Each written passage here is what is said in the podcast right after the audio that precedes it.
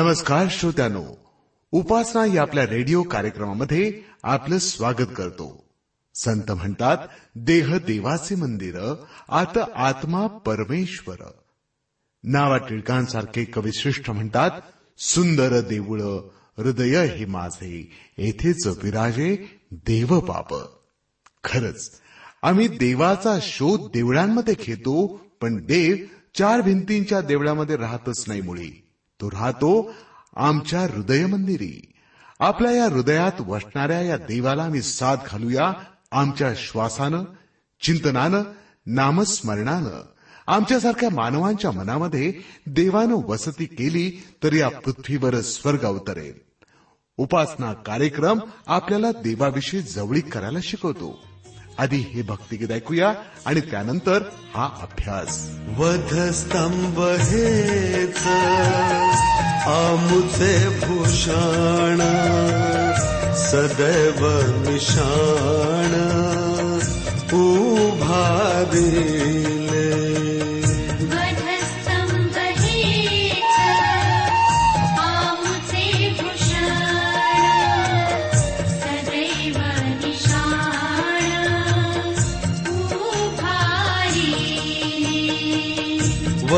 वधस्तंभ हेच।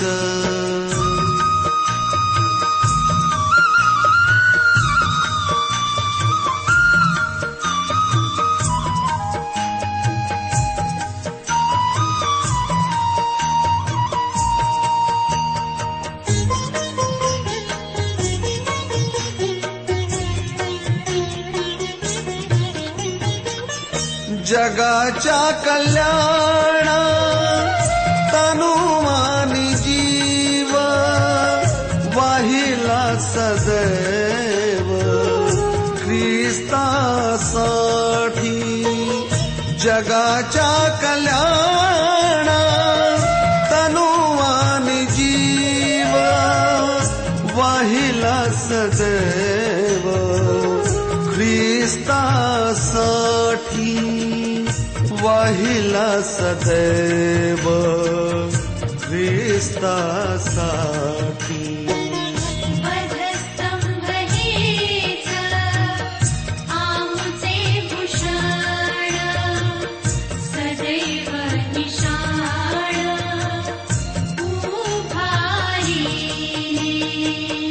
वधस्तंभ हेच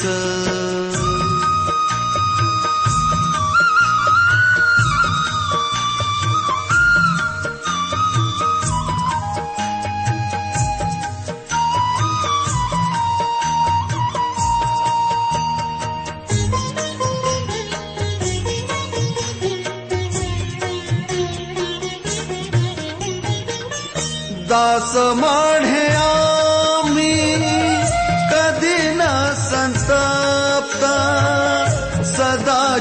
सदाचेच तृप्त ख्रिस्त शिष्य दास माढे आम्ही कधी न संतप्त सदाचेच तृप्त ख्रिस्त शिष्य सदाचेच तृप्त ख्रिस्त शिष्य आपण प्रार्थना करूया.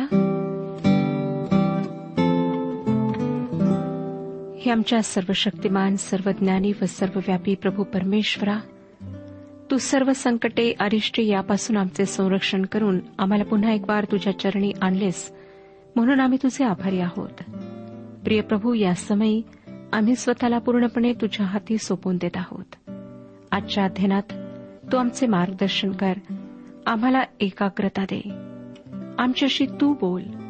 तुझ्याविषयी अधिक जाणून घेण्यासाठी आम्हातील प्रत्येकाचे तू सहाय्य कर.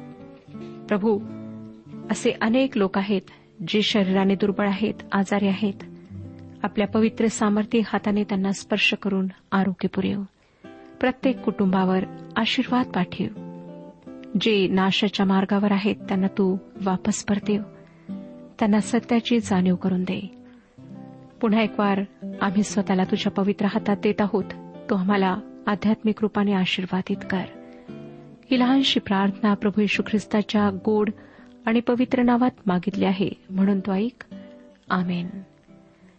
श्रोत्यानो आम्ही योब या जुन्या करारातील पुस्तकाच्या शेवटच्या भागाचे अध्ययन करणार आहोत. आतापर्यंत आपण पाहिले की योबाच्या समस्येविषयी त्याच्या तीन मित्रांनी भाष्य केले. पण त्यामुळे योबाला मदत होण्याऐवजी त्याचे मन आणखीन दुखावल्या गेले. त्याने देवाचे समर्थन करण्याऐवजी स्वतःचे समर्थन केले. त्यानंतर अलिहू या तरुणाने पुढे येऊन योब व त्याच्या मित्रांना त्यांच्या चुका दाखवून दिल्या आणि देवाचे समर्थन केले. पण तो देव आणि योब यांच्यामध्ये मध्यस्थी करू शकला नाही. म्हणून आता स्वतः देवच योबाशी बोलणार आहे. त्याविषयीचा भाग आज आम्ही अध्ययनात पाहणार आहोत. योबाचे पुस्तक अडोतीसावा अध्याय. आपल्याला माहितच आहे श्रोत्यानो की जेथे विद्यार्थी निरुत्तर होतो तेथे शिक्षक मदतीला येतो. आणि तो शिक्षक एक चांगला शिक्षक समजला जातो. परमेश्वर एक शिक्षक आहे. तो उत्तम व सर्वात महान शिक्षक आहे. जेव्हा वादळ सुरू होते प्रभू परमेश्वर निर्माणकर्ता म्हणून योबासमोर येतो. प्रभू येशू ख्रिस्तानेही आपल्या सेवेत हीच गोष्ट केली. लोक ज्या स्थितीत असतील त्या स्थितीत येशूने त्यांची भेट घेतली. उदाहरणार्थ पायी फिरत असताना त्याने पेरणी करणारे शेतकरी पाहिले आणि लोकांना पेरणाऱ्याचा दाखला सांगितला. मोहरीच्या दाण्याच्या सर्वसाधारण उदाहरणातून तो त्यांच्याशी बोलला आणि त्या उदाहरणाच्या साह्याने त्यांना उदात्त महान असे धडे त्याने शिकवले. पवित्र शास्त्रामध्ये आम्हाला सर्वत्र याच तत्वाचा उपयोग करण्यात आलेला दिसतो. ज्या ठिकाणी लोक होते किंवा जी त्यांची स्थिती होती तेथेच येशू ख्रिस्ताने शिकवण्यास सुरुवात केली आणि त्यांना तेथे आणले ज्या ठिकाणी त्यांनी असावे. परमेश्वराच्या वचनात सर्व ठिकाणी आम्हाला त्याच्या शिकवणुकीमध्ये हेच तत्व आढळते जी मानवजातीकरिता सर्वात महान अशी शिकवण आज उपलब्ध आहे. ज्या ठिकाणी आम्ही आहोत त्या ठिकाणी सुरू होऊन ती आम्हाला परमेश्वराची जी इच्छा आहे ज्या ठिकाणी आम्ही असावे त्या ठिकाणी आणते. श्रोत्यानो या शेवटच्या भागाचा अभ्यास करण्यापूर्वी मला आपणाला सांगू द्या की या भागाचे स्पष्टीकरण मला पूर्ण जमेलच असे नाही. कारण ते माझ्यासाठी अनाकलनीय आहे. म्हणून त्यातल्या फक्त काही भागांचे स्पष्टीकरण आपण पाहणार आहोत. अडोतीसावा अध्याय पहिली दोन वचने मी आपणाकरिता वाचत आहे. योबाचे पुस्तक अडोतीसावा अध्याय पहिली दोन वचने. तेव्हा परमेश्वराने वावटळीतून योबास उत्तर दिले. तो म्हणाला अज्ञानाचे शब्द बोलून दिव्य संकेतावर अंधकार पाडणार हा कोण? लक्षात घ्या की परमेश्वर योबाशी वावटळीतून बोलत आहे. तो निर्माणकर्ता म्हणून त्याच्याशी बोलत आहे आणि आपल्याला लवकरच समजणार आहे की योब आतापर्यंत जे बोलला ते ज्ञानहीन असे होते. मला वाटतं काही ज्ञान नसताना बोलणे हे एक मोठे पाप आहे. आणि आजच्या जगात ते सर्वत्र फार मोठ्या प्रमाणात आढळत आहे. परंतु अशांना परमेश्वर म्हणतो ज्ञानशून्य शब्दांनी माझ्या दिव्य संकल्पावर अंधकार पाडणारा हा कोण? अडतीसावा अध्याय तीन आणि चार वर्षने पुढे आम्हाला सांगतात आता मर्दाप्रमाणे आपली कमर बांध मी तुला हे विचारितो मला सांग मी पृथ्वीचा पाया घातला तेव्हा तू कुठे होतास? तुला समजण्याची अक्कल असेल तर सांग. अनेक लोक सर्वज्ञ असल्याचा दावा करतात. त्यांना वाटतं ज्ञान काय ते फक्त त्यांच्या जवळच आहे. पण जर त्यांना काही प्राथमिक प्रश्न विचारले तर त्यांना त्याची अजिबात उत्तरे देता येणार नाहीत. अनेक ज्योतिर्मंडळे व गुंतागुंतीच्या विश्वाची रचना आपल्याला नीट समजू शकते असेही लोक दाखवू पाहतात. पण श्रोत्यानो या प्रचंड विश्वाससमोर मानवाची बुद्धी व लायकी काय आहे? पाण्याच्या बुडबुड्याप्रमाणे त्याचे जीवन आहे. आणि प्रवाहाबरोबर वाहणाऱ्या काडी इतकी त्याची शक्ती आहे तरीही तो उद्धटपणे स्वतःच्या शक्तीची बुद्धीची शेखी मिरवतो. त्याला या विश्वाचा निर्माण करता प्रभू परमेश्वर म्हणतो जेव्हा मी पृथ्वीचे पाय घातले तेव्हा तू कुठे होतास? आता पुढची वचने सांगतात पाच आणि सहा. तिचे मोजमाप कोणी ठरविले बरे? तिला मापनसूत्र कोणी लाविले? हे तुला ठाऊक आहे काय? तिच्या स्तंभाचा पाया कशावर घातला? तिची कोणशिला कोणी बसविली? स्पष्ट आहे की पवित्र शास्त्र लिहिले जाण्याच्या आधीच्या काळात योब होऊन गेला. परमेश्वर योबाला या ठिकाणी जगाच्या निर्मितीच्या वेळेची आठवण करून देत आहे. मानवजातीला परमेश्वराने जे प्रगटीकरण दिले त्याविषयी लिहिताना पौलानेही त्याच वेळेविषयी संदर्भ दिला. रोमकरासपत्र पहिला अध्याय अठरा ते वीस वचनांमध्ये तो म्हणतो वास्तविक जी माणसे अनितीने सत्य दाबून ठेवतात त्यांच्या अभक्तीवर व अनितीवर देवाचा क्रोध स्वर्गातून प्रगट होतो. कारण देवाविषयी प्राप्त होणारे ज्ञान त्यांच्यात दिसून येते. कारण देवाने ते त्यांना दाखवून दिले आहे. कारण सृष्टीच्या निर्मितीपासून त्याच्या अदृश्य गोष्टी म्हणजे त्याचे सनातन सामर्थ्य व देवपण ही निर्मिलेल्या पदार्थावरून ज्ञान होऊन स्पष्ट दिसत आहेत. अशासाठी की त्यांना कसलीही सबब राहू नये. त्या काळात प्रभू परमेश्वर योग व इतर लोक यांच्याशी आपल्या निर्मितीद्वारे बोलत असे. आणि हे आमच्याकरिता फार महत्त्वाचे आहे. त्या लोकांचा निर्मितीशी म्हणजे सृष्टीशी अगदी जवळचा संबंध होता. त्यामुळे देव नाही असे म्हणण्याचा प्रश्नच त्यांच्यासमोर उद्भवला नाही. म्हणजे त्यांनी नास्तिक असण्याचे काही कारण नव्हते. त्याउलट हे लोक अनेक देवी देवतांना मानणारे होते. खरे तर निर्मात्याची आराधना करण्याऐवजी त्यांनी निर्मितीची आराधना केली. याविषयी पौलाने रोमकरास लिहिलेल्या पत्राच्या अध्यात लिहिले आहे. रोमकरास पत्र पहिला अध्याय एकवीस ते तेवीस वचने. हे वचन सांगतं देवाला ओळखून सुद्धा त्यांनी देव म्हणून त्याचे गौरव केले नाही किंवा त्याचे आभार मानले नाहीत. पण ते आपल्या कल्पनांनी शून्यवत झाले आणि त्यांचे निर्बुद्ध मन अंधकाराने भरून गेले. स्वतःला शहाणे म्हणता म्हणता ते मूर्ख बनले आणि अविनाशी देवाच्या गौरवाची नाशवंत मनुष्य पक्षी चतुष्पात पशु व सरपटणारे प्राणी ह्यांच्या प्रतिमेच्या रूपाशी त्यांनी अदलाबदल केली. श्रोत्यानो योबाच्या पुस्तकाच्या या भागात देवाच्या निर्मितीविषयी लिहिण्यात आले आहे. आणि पौलाने रोमकरास लिहिलेल्या पत्रात म्हटल्याप्रमाणे निर्मितीमध्ये देवाचे प्रगटीकरण आहे. सृष्टीच्या निर्मितीमध्ये देवाचे व्यक्तिमत्व देवाचे सामर्थ्य आणि देवाचे ज्ञान प्रगट झालेले आहे. त्यातून देवाची महानता प्रगट झालेली आहे. होय श्रोतानो खवळलेला समुद्र आभाळाचे सौंदर्य निसर्गाची भव्यता तुम्ही नीट निरखून पाहिली तर तुम्हाला देवाविषयी त्याच्या सामर्थ्याविषयी कल्पना येईल. त्याने निश्चितच स्वतःला या सृष्टीच्याद्वारे प्रगट केलेले आहे. खरोखर प्रभू परमेश्वर या संपूर्ण सृष्टीचा निर्माण करत आहे. मानवाला ठाऊक नाहीत अशा अनेक गोष्टी त्याला ठाऊक आहेत. आता आपण या अध्यायाचे पुढचे वचन वाचूया सातवे वचन सांगते त्या समयी प्रभात नक्षत्रांनी मिळून गायन केले व सर्व देवकुमारांनी जय जयकार केला. श्रोत्यानो खरे पाहता देवाच्या निर्मितीत मानव शेवटी आला. मानवाच्या निर्मितीच्या आधी सुद्धा ह्या सृष्टीमध्ये आनंद होता. जर आपण त्याचे पुत्र आणि कन्या आहात तर तुमच्या जीवनात त्याचा आनंद राहील. परमेश्वराची इच्छा आहे की तुम्ही आनंदात असावे. आमच्या प्रभू यशू ख्रिस्ताच्या पिता परमेश्वराचा धन्यवाद असो. परमेश्वर आनंदित आहे तो खुश आहे आणि त्याची इच्छा आहे की आम्ही सुद्धा जे आम्ही त्याची लेकरे आहोत खुश असावे. मला खात्री आहे की आज परमेश्वराचा आनंद तुमचा आनंद आहे आणि हीच त्याची इच्छा आहे. आता श्रोत्यानो परमेश्वराने तोच प्रश्न योबासमोर मांडला आहे की जेव्हा मी या जगाची निर्मिती केली तेव्हा तू कुठे होतास? पुढे तो बावीस आणि तेवीस या वचनांमध्ये म्हणतो बावीस आणि तेवीस वचने तू हिमाच्या भांडारात जाऊन शिरला आहेस काय? तू गारांची भांडारे पाहिली आहेत काय? ती मी संकट समयासाठी लढाई व युद्ध यांच्या प्रसंगासाठी राखून ठेविली आहेत. मला हे समजत नाही की परमेश्वर बर्फ व गारा यांचा लढाईसाठी कसा उपयोग करेल. पण मला हे नक्की माहीत आहे की जगज्जेता नेपोलियनचा पराभव मात्र बर्फामुळे झाला होता.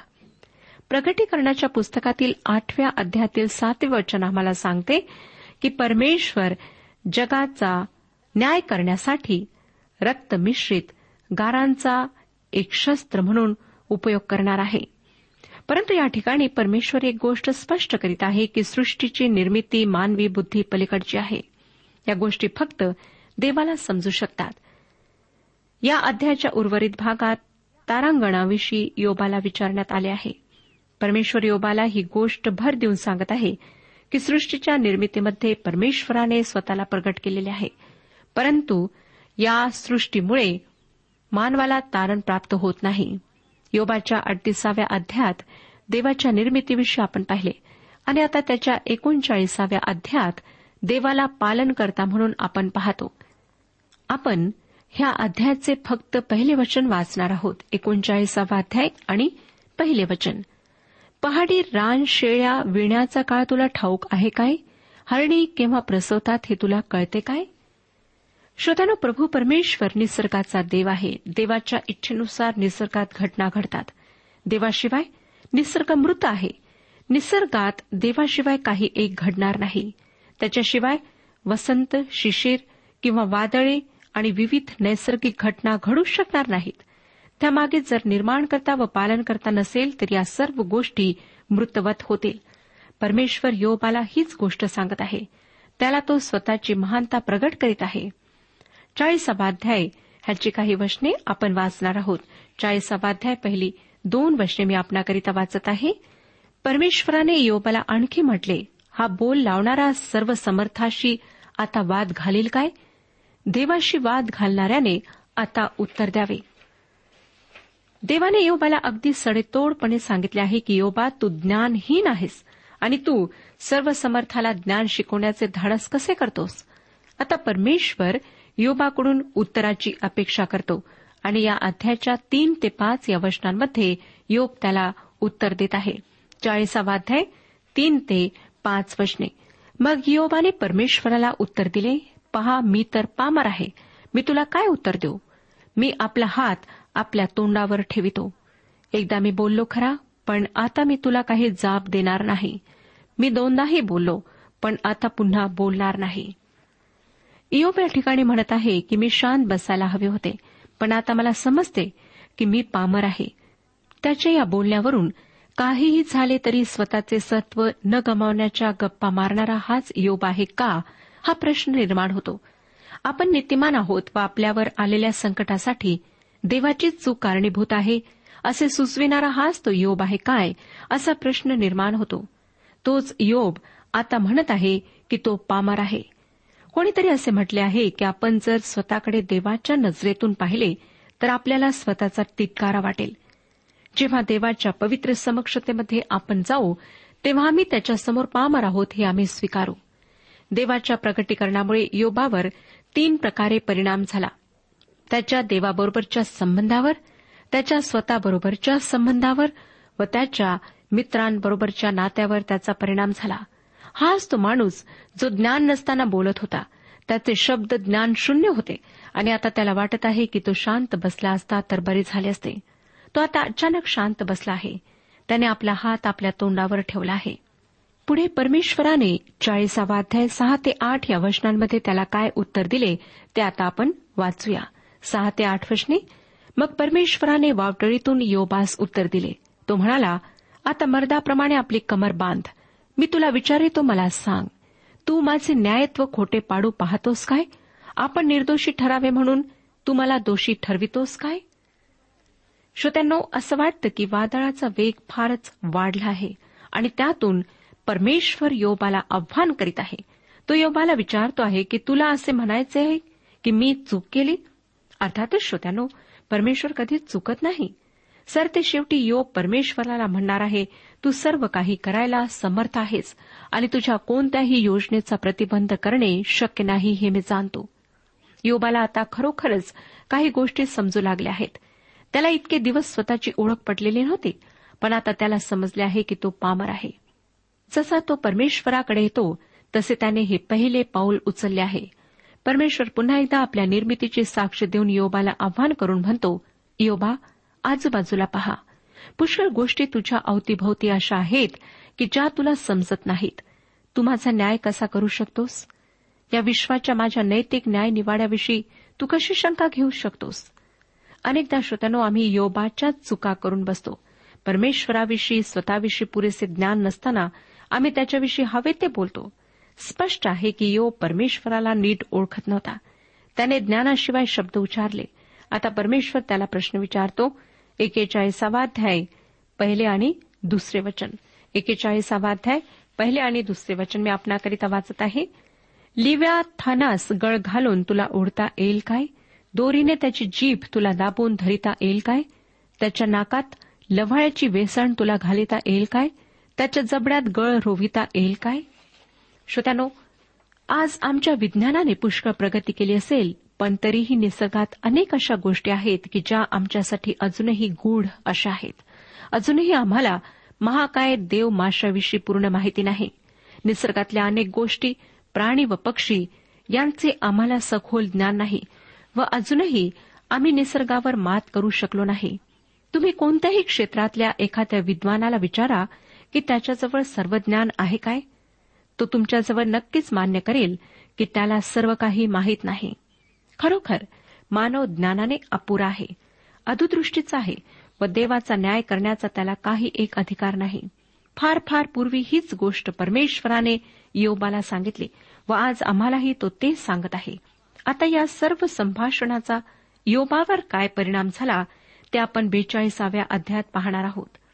योबाचे पुस्तक बेचाळीसावा अध्याय पहिले दोन वचने मी आपणाकरिता वाचत आहे. मग योग परमेश्वराला म्हणाला तुला सर्व काही करीता येते तुझ्या कोणत्याही योजनेला प्रतिबंध होणे नाही असे मला कळून आले आहे. परमेश्वर काय करू शकतो व काय करू शकत नाही याविषयी विचार व चर्चा करण्याचा अधिकार आम्हाला नाही. त्याच्या सामर्थ्याविषयी शंका घेणारे आम्ही कोण आहोत? आणि देवाची परीक्षा घेणेही किती मूर्खपणाचे आहे? देव आमचा सांगकाम्या नाही की आम्ही जे सांगू तो ते करेल. तो एक महाप्रतापी सर्वज्ञ व सर्वव्यापी असलेला भयप्रद असा परमेश्वर आहे. त्याच्याविषयी आमची वृत्ती कशी आहे त्याचा आम्ही विचार करायला हवा. आणि जर ती वृत्ती चुकीची असेल तर ती आम्ही सुधरवायला हवी. बेचाळीसावा अध्याय तिसरे वचन पहा काय सांगते? अज्ञानाने दिव्य संकेतावर अंधकार पाडणारा असा हा कोण? तो मी. यास तो मला समजत नाही ते मी बोललो. ते माझ्या आटोक्याबाहेरचे अद्भुत आहे. ते मला कळले नाही. आपल्याला जे माहीत नव्हते त्याविषयी आपण बोलत होतो ही गोष्ट योब कबूल करीत आहे. मला वाटतं त्याची ही कबुली एक महत्वाची गोष्ट आहे. चार ते सहा वचनांमध्ये तो म्हणतो आता ऐक मी बोलतो. मी तुला विचारितो. तू मला बोध कर. मी तुझविषयी कर्णोपकरणी ऐकले होते. आता तर प्रत्यक्ष डोळ्यांनी मी तुला पाहत आहे. म्हणून मी माघार घेऊन धूळ राखेत बसून पश्चाताप करीत आहे. श्रोत्यानो आता योबाची देवाविषयीची कल्पना बदलली आहे. तो पूर्वीप्रमाणे देवाला आता प्रश्न विचारत नाही. आता तो देवावर वेगळ्या प्रकारे विश्वास ठेवत आहे. त्याचे देवाबरोबरचे नाते आता बदलले आहे. जी पहिली गोष्ट झाली ती म्हणजे योब स्वतःला आता नीट समजू लागला आहे. त्याने स्वतः आपण कोण आहोत ते ओळखले आहे. आपण देवासमोर पामर आहोत हे त्याला समजले आहे व आता तो स्वतःचा तिरस्कार करू लागला आहे. त्यामुळे त्याचे देवाबरोबरचे नाते आता बदलले आहे. म्हणून तो पश्चाताप करून धूळ व राख यांच्यात बसला आहे. विश्वासाने केलेला पश्चाताप असाच असतो. खऱ्या पश्चातापाच्या पायऱ्या अशा आहेत. सर्वप्रथम तुम्ही स्वतःला ओळखता. तुम्ही पामर आहात. तुमची देवासमोर काही एक लायकी नाही पात्रता नाही हे तुम्हाला समजते. मग तुम्हाला स्वतःचा तिटकारा वाटू लागतो आणि स्वतःचे खरे स्वरूप समोर दिसल्यावर तुम्ही देवासमोर नतमस्तक होता व पश्चतापी अंतकरणाने त्याच्यासमोर येता. हाच खरा पश्चाताप आहे. योबाने आता देवाचे सार्वभौमत्व ओळखले आहे. त्याने पश्चाताप करून आपल्या पापांची कबुली दिली आहे. देवाने योबाच्या जीवनात आपला हेतू पूर्ण केला. दुःख सहनाच्या द्वारे पाप कबुलीपर्यंत योबाला आणणे ही गोष्ट देवाने त्याच्या जीवनात केली. आता योब स्वतःला देवाच्या समक्षतेच्या प्रकाशात पाहतो. थोडा वेळ थांबून आपण प्रत्येकजण स्वतःला एक प्रश्न विचारूया. काय मी स्वतःला ओळखतो? ओळखते? पवित्र देवासमोर माझी काय स्थिती आहे? त्याच्या पवित्र समक्षतेमध्ये येण्यासाठी मी पात्र आहे काय? श्रोत्यानो योहानाचे पहिले पत्र पहिला अध्याय सहा आणि सात वशने सांगतात त्याच्याबरोबर आपली सहभागिता आहे असे जर आपण म्हणत असलो पण अंधारात चालत असलो तर आपण खोटे बोलतो सत्याने वागत नाही. पण जसा तो प्रकाशात आहे तसे जर आपण प्रकाशात चालत असलो तर आपली एकमेकांबरोबर सहभागित आहे. आणि त्याचा पुत्र येशू ह्याचे रक्त आपल्याला सर्व पापांपासून शुद्ध करते. आता बेचाळीसावाध्याय सात आणि आठ नऊ ही वचने सांगतात परमेश्वराचे योबाबरोबर हे बोलणे झाल्यावर तो अलिफस तेमानीला म्हणाला तुझवर आणि तुझ्या दोन्ही मित्रांवर मी संतप्त झालो आहे. कारण मजविशी माझा सेवक योब जसे यथार्थ बोलला तसे तुम्ही बोलला नाही. तर आता तुम्ही सात बैल व सात एडके घेऊन माझा सेवक योब याचकडे जा व आपल्यासाठी होमबली अर्पण करा. मग माझा सेवक इयोब तुम्हासाठी प्रार्थना करेल. कारण मी त्याचवरच अनुग्रह करेन. म्हणजे मग माझा सेवक योब जसे मजविशी यथार्थ बोलला तसे तुम्ही बोलला नाही. या तुमच्या मूर्खपणाचे फळ तुम्हास मिळणार नाही. हे ऐकून अलिफस तेमानी बिल्दशुही व सोफर नामाथी यांनी जाऊन परमेश्वराच्या आज्ञेप्रमाणे केले आणि परमेश्वराने योबावर अनुग्रह केला. आता परमेश्वराजवळ योबासाठी सुद्धा काहीतरी आहे. दहावं वचन आम्हाला सांगतं योबाने आपल्या मित्रांसाठी प्रार्थना केली तेव्हा परमेश्वराने योबाच्या दुःखाचा परिहार केला. पूर्वी योबाची मालमत्ता होती तिच्या दुप्पट परमेश्वराने त्याला दिली. म्हणजे योबाला त्याचे सर्व काही दुपटीने मिळाले. अकरा ते तेरा ही वचने सांगतात मग त्याचे सर्व बंधू व भगिनी आणि पूर्वीचे त्याच्या ओळखीचे सर्व लोक त्याचकडे आले. आणि त्यांनी त्याच्या घरी त्याच्या पंक्तीला बसून भोजन केले. आणि परमेश्वराने त्याचवर जी विपत्ती आणली होती ती विषयी दुःख प्रदर्शित करून त्यांनी त्याचे समाधान केले. प्रत्येकाने त्याला एक कसिता व सोन्याची एक अंगठी दिली. परमेश्वराने योबाचे उत्तर वय पूर्व वयाहून अधिक सुख संपन्न केले. चौदा हजार मेंढरे सहा हजार उंट बैलांच्या हजार जोड्या आणि हजार गाढवी इतक्यांचा तो धनी झाला. त्याला आणखी सात पुत्र व तीन कन्या झाल्या. ह्यावर आम्हाला दिसतं श्रोत्यानो की परमेश्वराने योबाची शेवटली स्थिती त्याच्या पहिल्या स्थितीपेक्षा अधिक आशीर्वादित केली. नंतर सोळा आणि सतरा वचने आम्हाला सांगतात बेचाळीस अध्याय सोळा आणि सतरा वचने आणि यानंतर योब एकशे चाळीस वर्षे वाचला आणि त्याने आपले मुलगे व आपल्या मुलांचे मुलगे चार पिढ्यांपर्यंत पाहिले. मग योब म्हातारा व पूर्ण वयाचा होऊन मरून गेला. शतनो योबाच्या पुस्तकाच्या अध्ययनामध्ये आम्ही योबाच्या जीवनाचे तीन परिणाम पाहिलेत. पहिली गोष्ट त्याने स्वतःला ओळखले दुसरी गोष्ट त्याने देवाला ओळखले आणि तिसरी गोष्ट की त्याचे मित्रांसोबतचे संबंध बदललेत. देवाने त्याच्यावर आशीर्वादांची ओतणी केली. जे काही त्याने गमावले होते त्याला देवाने दुपटीने परत केले. आज मला आपणाला विचारू द्या की तुमच्या स्वतःविषयीच्या काय कल्पना आहेत? देवाविषयीच्या तुमच्या काय कल्पना आहेत? जर आपले आणि देवाचे नाते चांगले नाही तुटलेले आहे तर येशू ख्रिस्ताच्याद्वारे ते नाते सुरळीत करून घ्या. जर आपल्या मनात योबाच्या पुस्तकाविषयी काही प्रश्न आहेत तर अवश्य विचारा.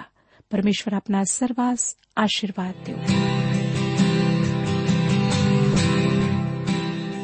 आजच्या उपासना कार्यक्रमात परमेश्वराच्या जिवंत वचनातून मार्गदर्शन आपण ऐकलं. आजच्या या वचनातून आपणास काही आशीर्वाद मिळाला असेल यात काही शंका नाही. सुदैव जीवनविषयक काही शंका असल्यास किंवा काही प्रश्न असल्यास किंवा काही प्रार्थना निवेदन असल्यास पत्राद्वारे आम्हास अवश्य कळवा. आम्हाला अगदी आनंदच होईल. पत्र व्यवहारासाठी आमचा पत्ता लिहून घ्यावा. कार्यक्रम उपासना पोस्ट बॉक्स क्रमांक एक शून्य दोन बेझनबाग नागपूर पिनकोड क्रमांक चार चार शून्य शून्य शून्य चार. आमचा ईमेल अॅड्रेस आहे Marathi T T B at radio eight eight two dot com. Email address पुन्हा एकदा ऐका. Marathi T T B at radio eight eight two dot com बरं तर आता इथंच थांबूया कारण आपल्या कार्यक्रमाची वेळही संपत आलेली आहे. पुन्हा आपली भेट आपल्या पुढल्या कार्यक्रमात तोपर्यंत नमस्कार.